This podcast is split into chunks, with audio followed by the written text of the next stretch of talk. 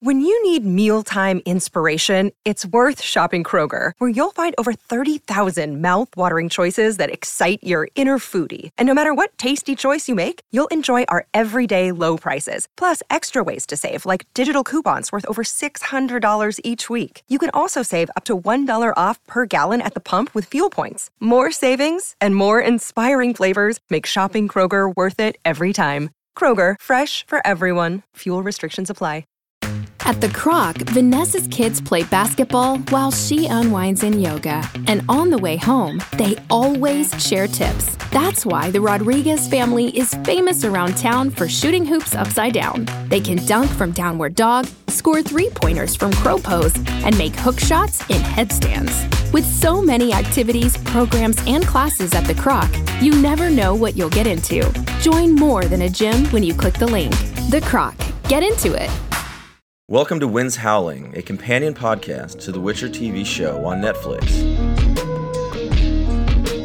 We'll be diving deep into each episode of the show and exploring the larger context of the story from the games and novels. I'm Brett. And I'm Abu. All right, are you ready to go to a banquet? I am. I am so. I've been waiting for this banquet all season long, Brett. So let's start off with a recap as we do every episode, and then we'll dive into our three key moments and then we'll wrap up with our big picture final thoughts. Do you want to start off the recap for us? All right, let's do it. We pick up right where episode 2 left off, with Ciri entering Brokilon Forest. She's been separated from Dara and runs into the Dryads, a group of women clad in mossy green clothing, spears in hand. The Queen of the Dryads arrives and tells Ciri to follow her. Jaskier takes notes as a man, covered in blood, recounts the tale of Geralt's battle with the Selkie the man claims it swallowed Geralt whole, but Jaskier isn't concerned. Right on cue, Geralt enters, covered head to toe in Selkie guts, to claim his reward. Everyone bursts out in song, proving once and for all that Toss a Coin to Your Witcher deserves its number one spot on the Billboard Hot 100. But I will say there might be a song we get a snippet of later on that might take my number one spot. That's true. A hard cut to Geralt in a bath, as Jaskier helps him wipe the Selkiemore grime off. Jaskier asks Geralt to attend a ball with him as his bodyguard. And why does he need a bodyguard at a harmless ball? Well, it turns out a number of lords want Jaskier dead for sleeping with their wives, concubines, or mothers, perhaps. Geralt is recognized at the ball by Mousesack the moment he arrives at the Cintran court. Mousesack delivers some much needed exposition and tells Geralt that all these lords and their sons are here in the hopes of being chosen to be young Princess Pavetta's husband, and more importantly, the future king of Cintra. After Geralt saves Jaskier from a threatening lord and ruins his courtly reputation in the process, Queen Calanthe makes a grand entrance in full armor, bloody from head to toe. In hushed tones, she tells the teary eyed Pavetta to keep herself in check and agree to the wedding with Crach an Craite as Calanthe has planned. The Queen of the Dryads tells Ciri and Dara that all who enter the forest must drink from the waters of Brokilon. If they intend to harm the forest, the waters will kill them.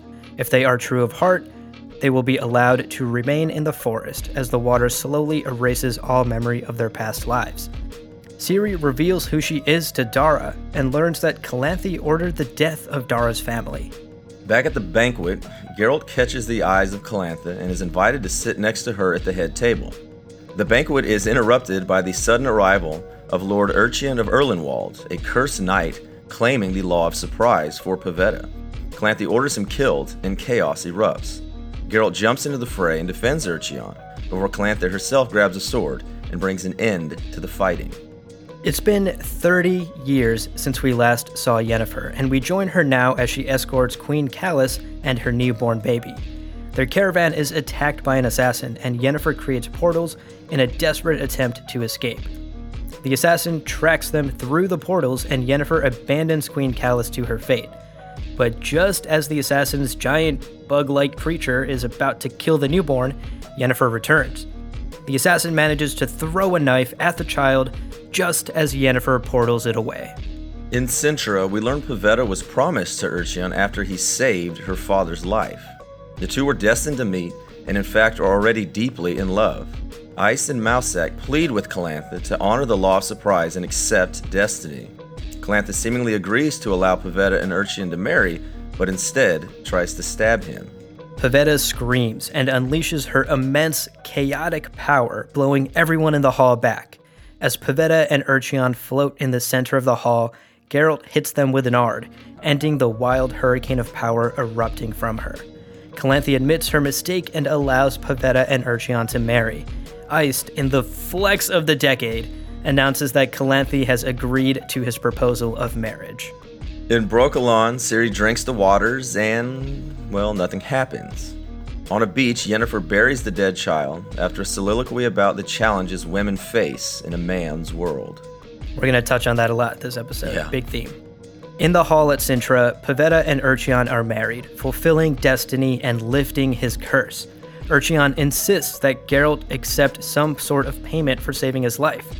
Geralt, with just the faintest hint of mockery in his voice, claims the law of surprise. Just as he turns to leave, Pavetta vomits.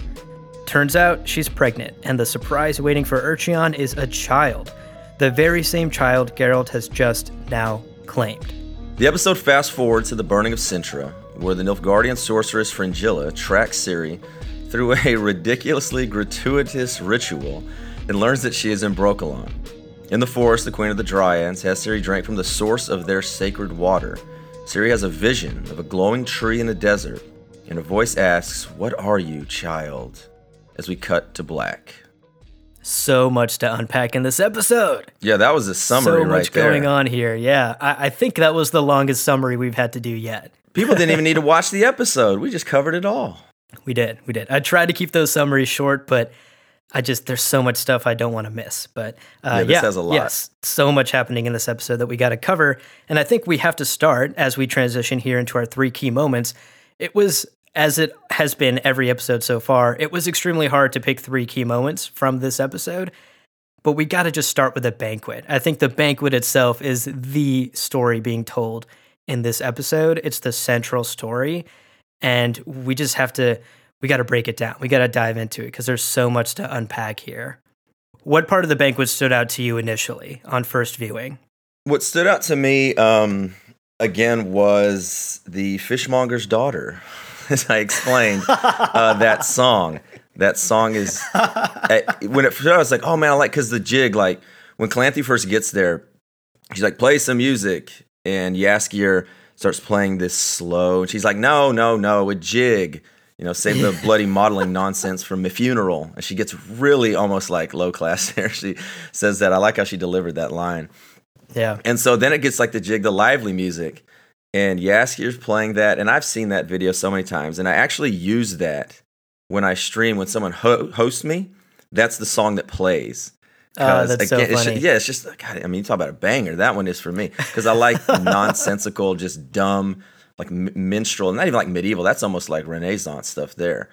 But the way that just hits out, that stood out for me the most. But on a serious note, what did st- stand out to me was just Duny's arrival.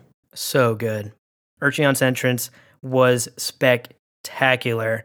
And I think the setup for this episode, if we can back up a little bit, the setup for this episode was a little different, right? From the books. Like, this is a big change from the books. In the novels, Geralt is there because he's been hired by Calanthe. She brings him to the banquet for a purpose. And later on, we learn that purpose was because she knew that Urcheon was going to potentially show up to claim the law of surprise. She already knew about that, and she wanted Geralt there in an attempt to effectively block Urcheon, to kill him if he needed to. Yeah, and he's there not as a as Geralt. He's there as Lord Ravix of Fourhorn, and Right. you know his cover isn't like blown immediately. Mousesack doesn't exclaim to everybody, "Hey, everybody! It's the White Wolf, Geralt of Rivia, the famous Witcher," as he explained so astutely. So yeah, that setup was uh, that setup was very different. Did you like that change? Because I actually really liked that change of having Jaskier be the reason that Geralt is there. I, I think it was a lot more fun, and we got to get more Jaskier Geralt interactions, right? Like the bathtub scene, hilarious, iconic.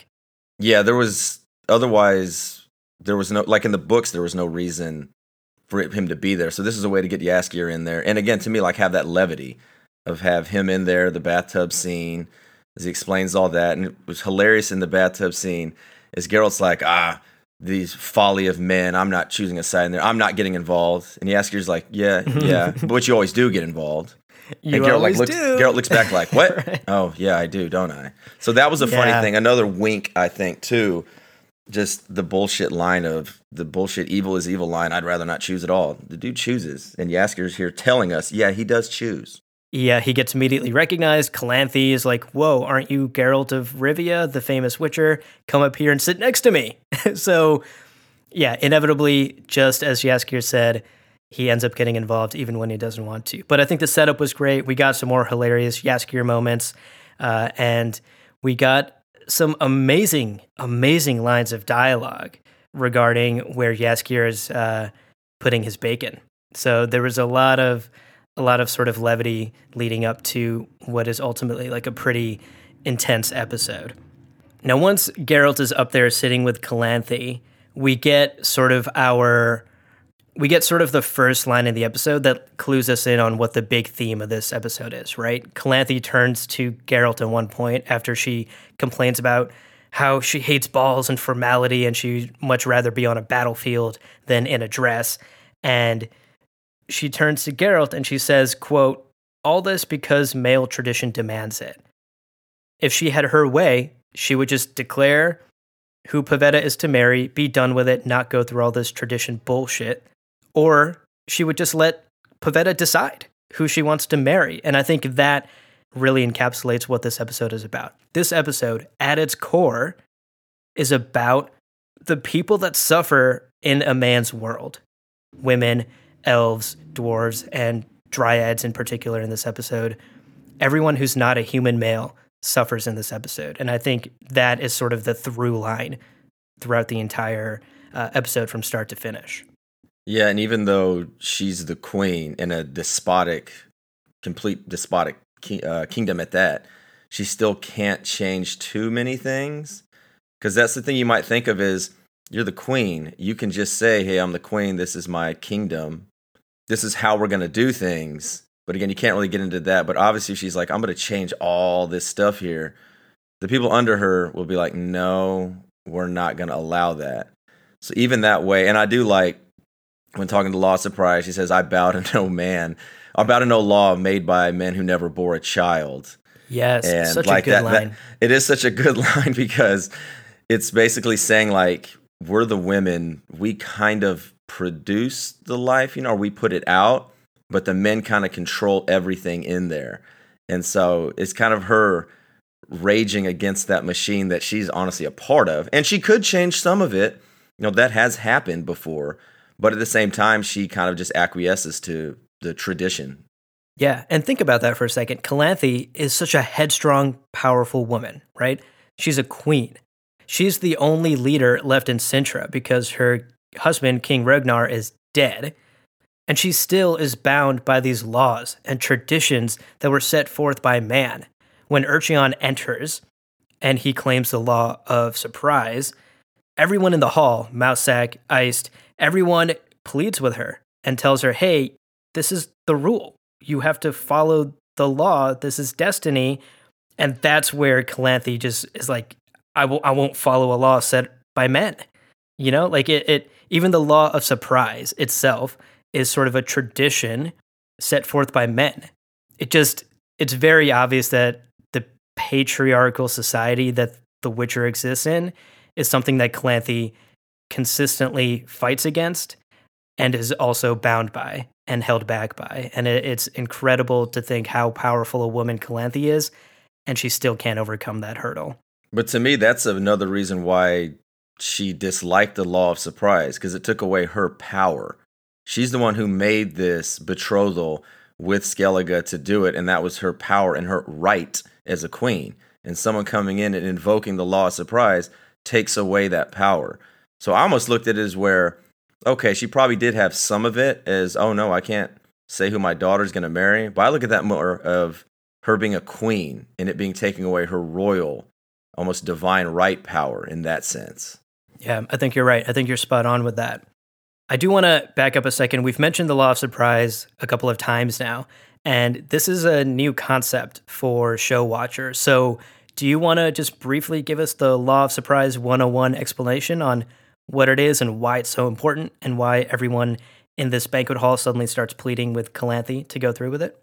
So, yeah, so the law of surprise is basically somebody helps somebody out, say saves their life. In this case, it was King Regnar who was injured and wolves were about to attack him. And then Urcheon came upon him, saved his life, and the king was like, "Oh, here's a law of surprise. I will give you whatever it is back at home that I was not expecting or I did not know about." Right. And now Urcheon, in this scene where he enters, claims the law of surprise. Pavetta has come of age. She is to be wed. And he has come and returned to claim this promise from King Ragnar. He's come to take Pavetta's hand in marriage. And the thing in the Witcher universe, the Law of Surprise does that's more important, and I think extremely important in this episode in particular, is that it ties these two people's destinies together. And that's extremely clear to us when Pavetta runs up and tells Urcheon, I told you not to come close. And then she kisses him, and it suddenly dawns on Calanthe, it suddenly dawns on the viewer that Pavetta and Urcheon know each other. They have a past. They're already in love.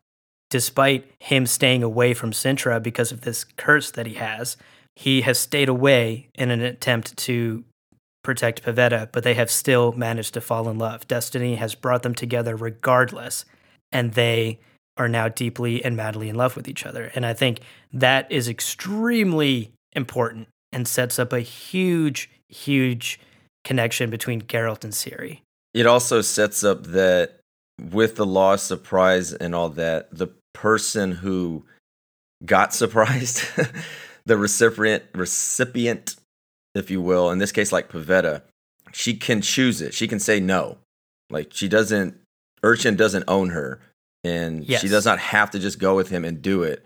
She has to choose him as well, and she does. And again, that's another thing of showing that this law of surprise isn't, oh, I get to control whatever it is. That they do have some agency in in their own destiny as well.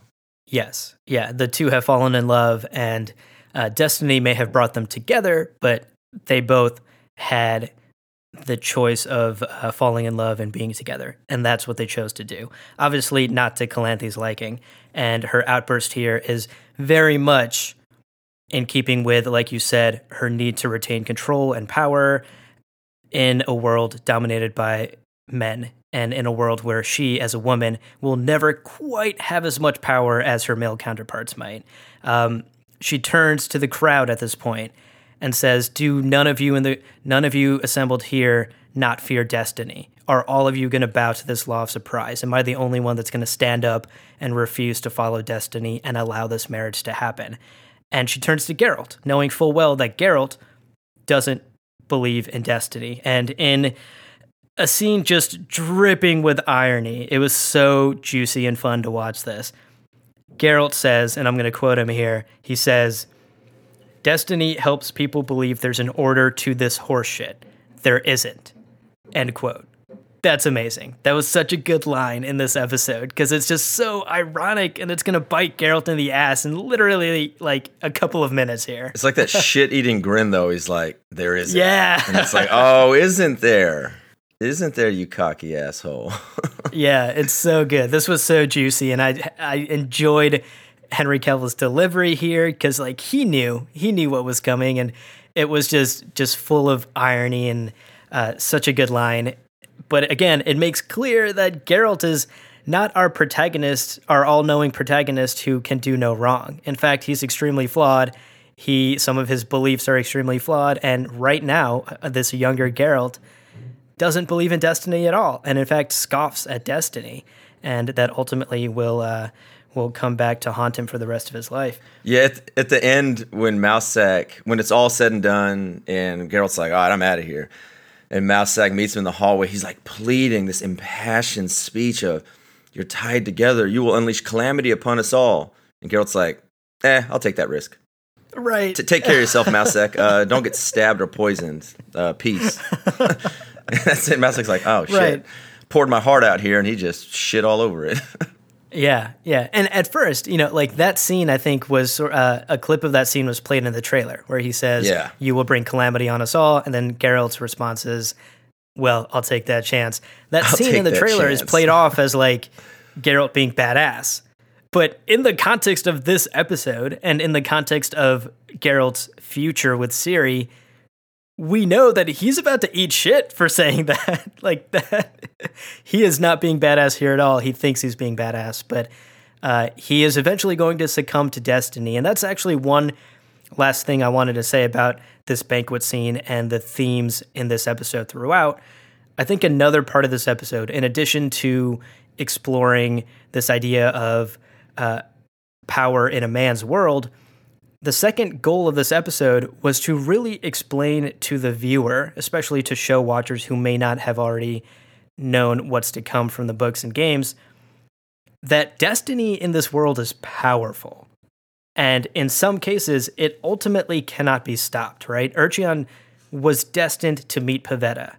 What they did with that was up to them. They had agency when it came to falling in love with each other, but meeting each other, that was destined from the moment King Ragnar promised Urcheon the law of surprise. And I think this episode continues, even in Ciri's Brokilon scenes, even in Yennefer scene, it hammers this point home that in the world of The Witcher, the law of surprise is sacred, destiny is sacred, and no matter what you do, destiny will find you. Take a shot every time I said destiny in the last five minutes. Yeah, well, you've heard it enough with the show there, so we're just True. we're giving you what you want. All right, we're going to keep this conversation going, but first, a quick break. We interrupt this podcast for a preview for a different podcast. I'm Bruce, a regular contributor to Lore Party. In the unforgiving world of the gods, there is an endless, vicious cycle of fathers killing sons, brothers killing brothers, and sons killing mothers. But Kratos, the ghost of Sparta, looks to end that cycle with his son Atreus as they journey through the various realms of the Norse pantheon. Tune into our God of War episodes where my co host Abu and I discuss the latest installment in the God of War series from 2018 and the insightful ways the game creates more depth in a beloved franchise. Just check out our Lore Party feed and search God of War. It should be easy to find. We now continue your regularly scheduled podcast.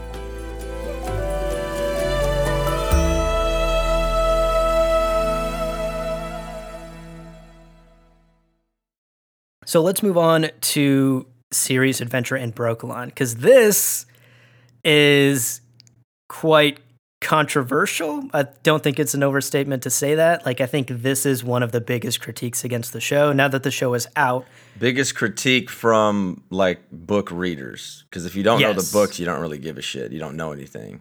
Exactly. Yeah. And I think um, this is something we'll revisit once we complete this season because it the critique here only really makes sense in the context of what happens at the very end of the show, and we don't want to get into that right now. but we should I say think end of the season, right? yes, end of the season, correct. So we don't want to get into that too much right now, but there is a big change from the Brokilon scene uh, in the novels and what the show portrays. Uh, I think the extent of what I can basically say without being too spoilery about the end of this season is that in the novels, in Brokilon, Ciri and Geralt actually meet each other. And before the fall of before the slaughter of Cintra. Correct. Yeah, Cintra hasn't fallen yet. Geralt and Ciri meet, and then uh, ultimately they separate and go their separate ways.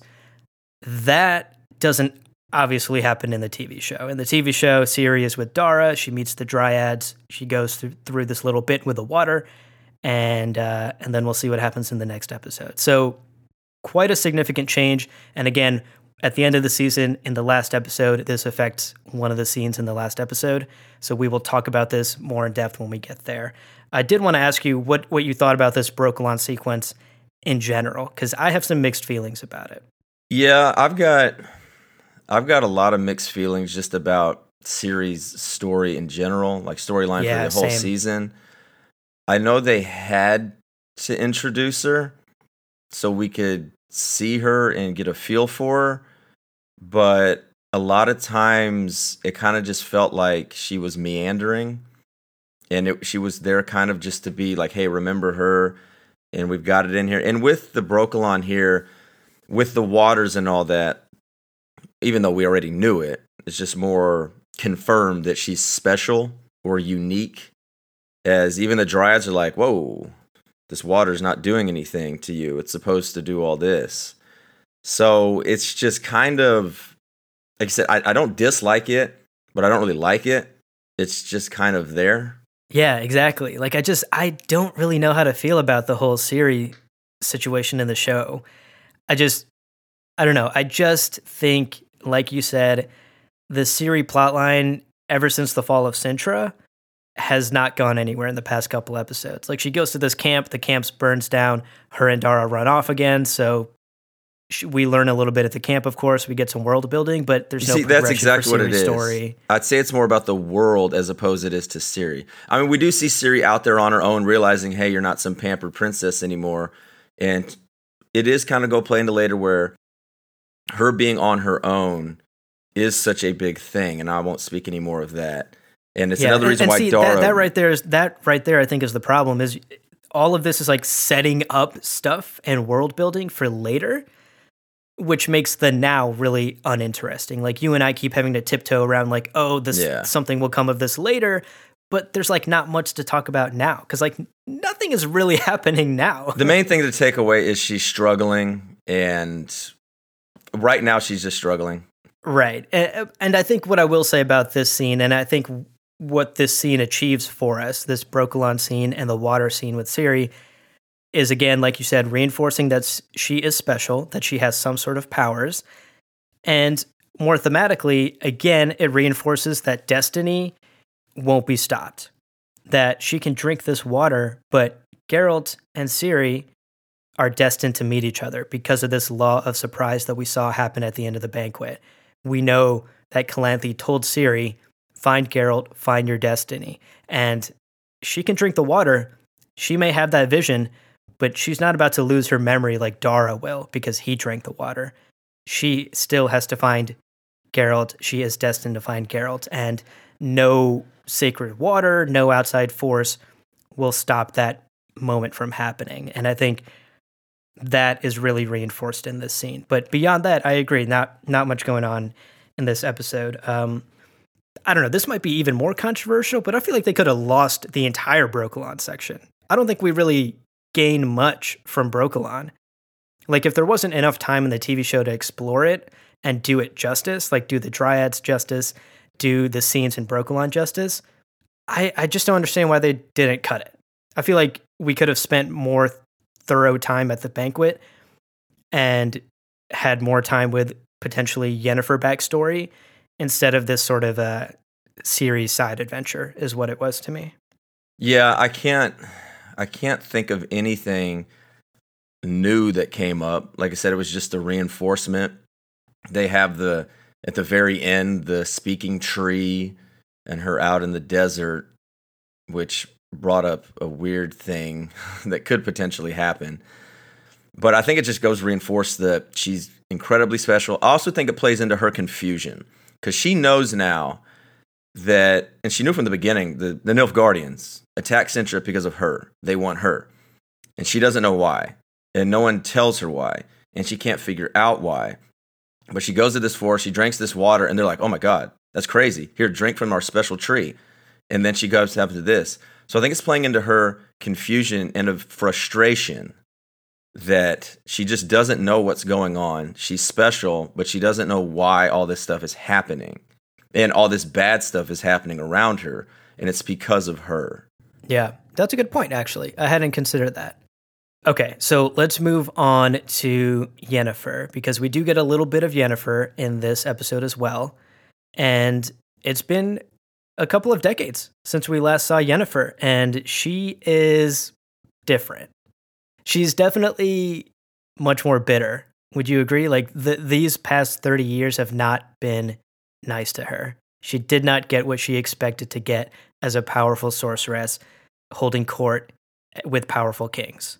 Yeah, she got what she wanted that the court life and the influence, if you will, but it ain't nothing really happening. And she's almost babysitting. Mm-hmm. Well, that might be a bad term. Ooh, Ra- yeah. Whoops. uh, Freudian slip, I guess, or Um, yeah, bad term. Yeah, bad Um, term there. But yeah, she she's doing stuff with kings that is essentially babysitting these kings, right? She is the life of this like grand, powerful sorceress in these grand halls with these grand kings working on grand designs turns out to not be so grand, I think. Like the reality of her role in the world has hit Yennefer and it's not as big and as powerful and as important as she sees herself. And I think that's frustrating to her. I think to her, something in her life is missing. Her skills, her power is being underutilized. She wants something more out of her life. Yeah, and I think the main thing she's missing, as she explained in that speech to Istredd, is the power. She wants the power, not just influence, but the actual power of it. And there's just nothing there. Main thing I think is because there's just nothing really going on at this time.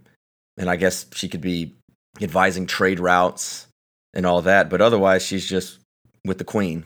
Right, right. And again, to orient ourselves in the timeline here, that Nilfgaardian attack on Cintra, the Nilfgaardian invasion, hasn't happened yet where Yennefer is here with Queen Kalis. Yeah, we're several decades before. Exactly. So politically, things are, I mean, I'm sure things are still chaotic politically, but there is no major Nilfgaardian attack quite yet at this point. And Yennefer is lacking some sort, any sort of purpose in her life. And I think she's trying to fill that void any way she can. And we'll learn in future episodes. I don't want to get into it too much here, but we'll learn in future episodes that she starts chasing something to fill this void uh, in her life that th- that she thinks will make her happy, and it's something that she can't have. You know, that's a very human trait in a powerful sorceress like Yennefer.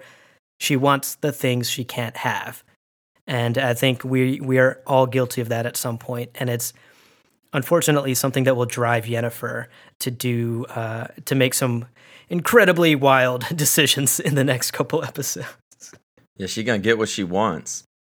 So when Yen flees with the baby in hand and the assassin dobbies that baby, Oh, Dobbies, no! I mean that's exactly what. As soon as she goes to that That's portal, exactly they got those a knife. I'm like, they're gonna dobby. That. I'm like, is that baby gonna die? And then the baby's hit, and I'm like, they just dobbied that baby.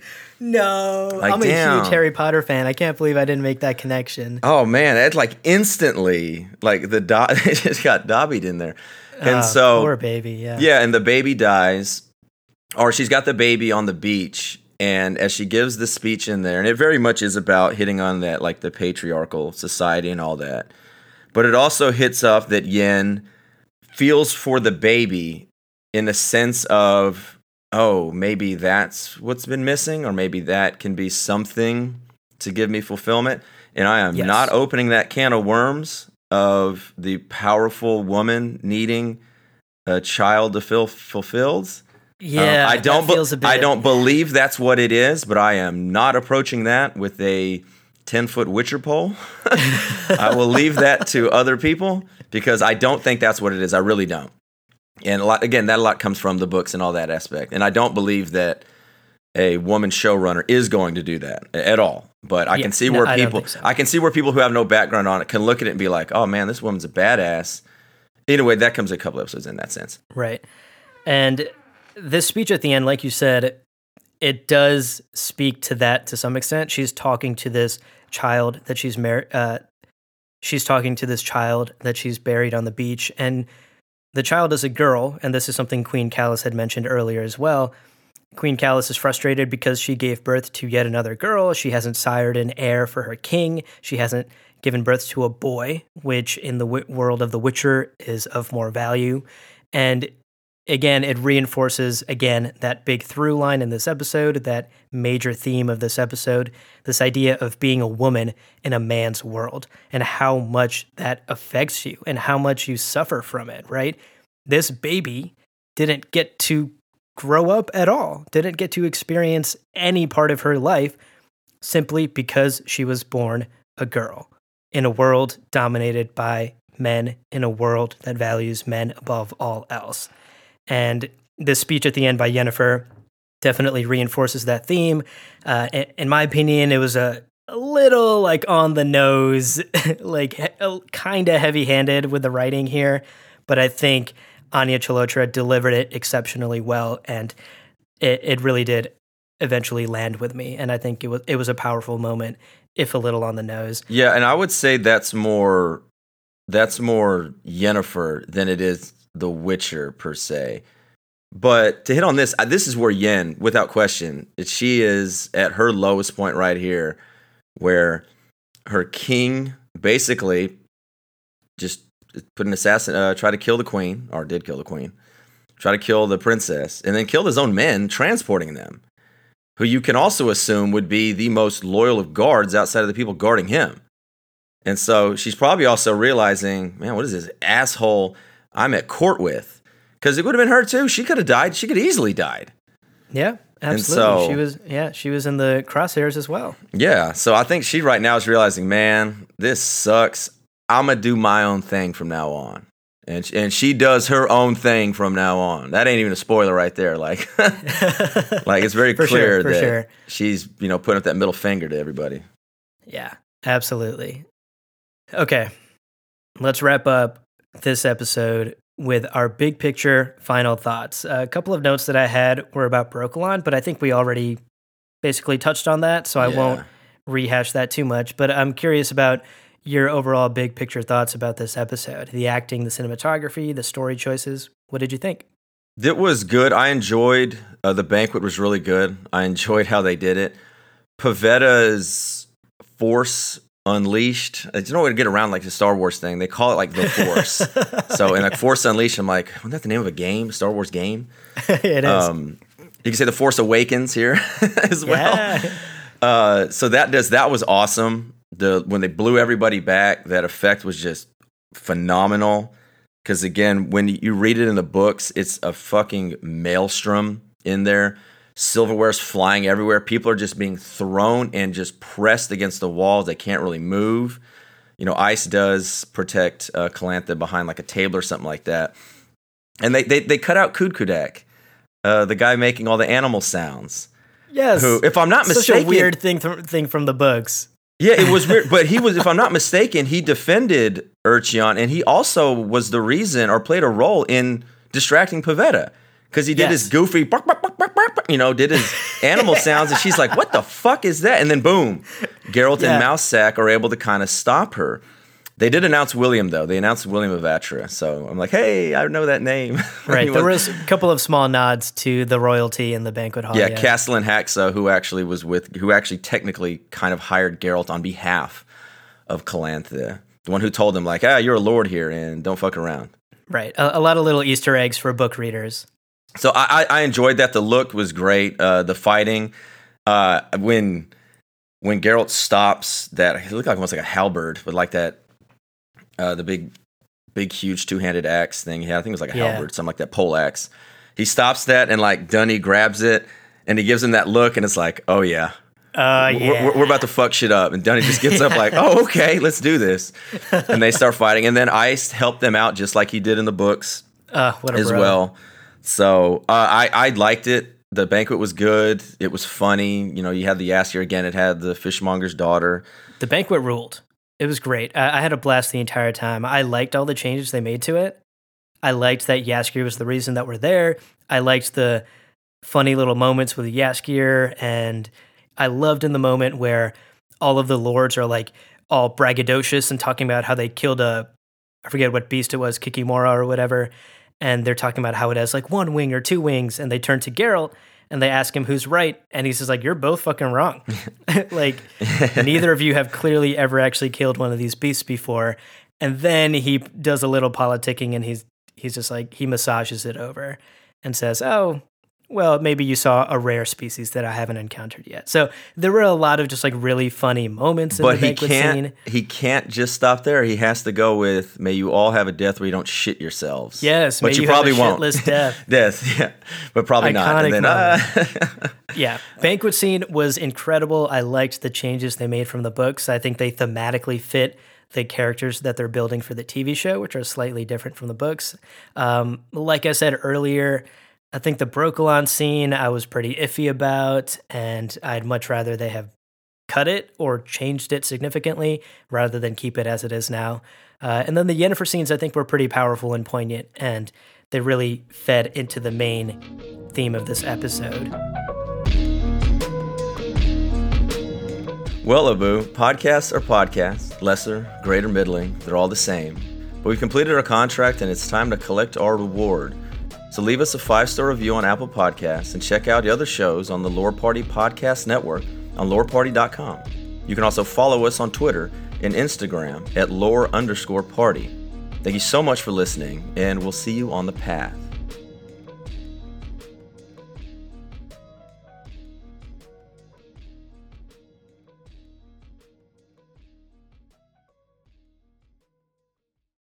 At the Kroc, Vanessa's kids play basketball while she unwinds in yoga. And on the way home, they always share tips. That's why the Rodriguez family is famous around town for shooting hoops upside down. They can dunk from downward dog, score three pointers from crow pose, and make hook shots in headstands. With so many activities, programs, and classes at the Kroc, you never know what you'll get into. Join more than a gym when you click the link. The Kroc. Get into it. This is Claudia's O'Reilly Auto Parts story. I had just moved to a new city and barely even knew where the grocery store was yet. When my car wouldn't start one morning, I didn't know who to ask about local shops. But I remembered a name from back home O'Reilly Auto Parts. I called and they pointed me to a great mechanic just down the street. Now I feel a little more at home. Oh, oh, oh, O'Reilly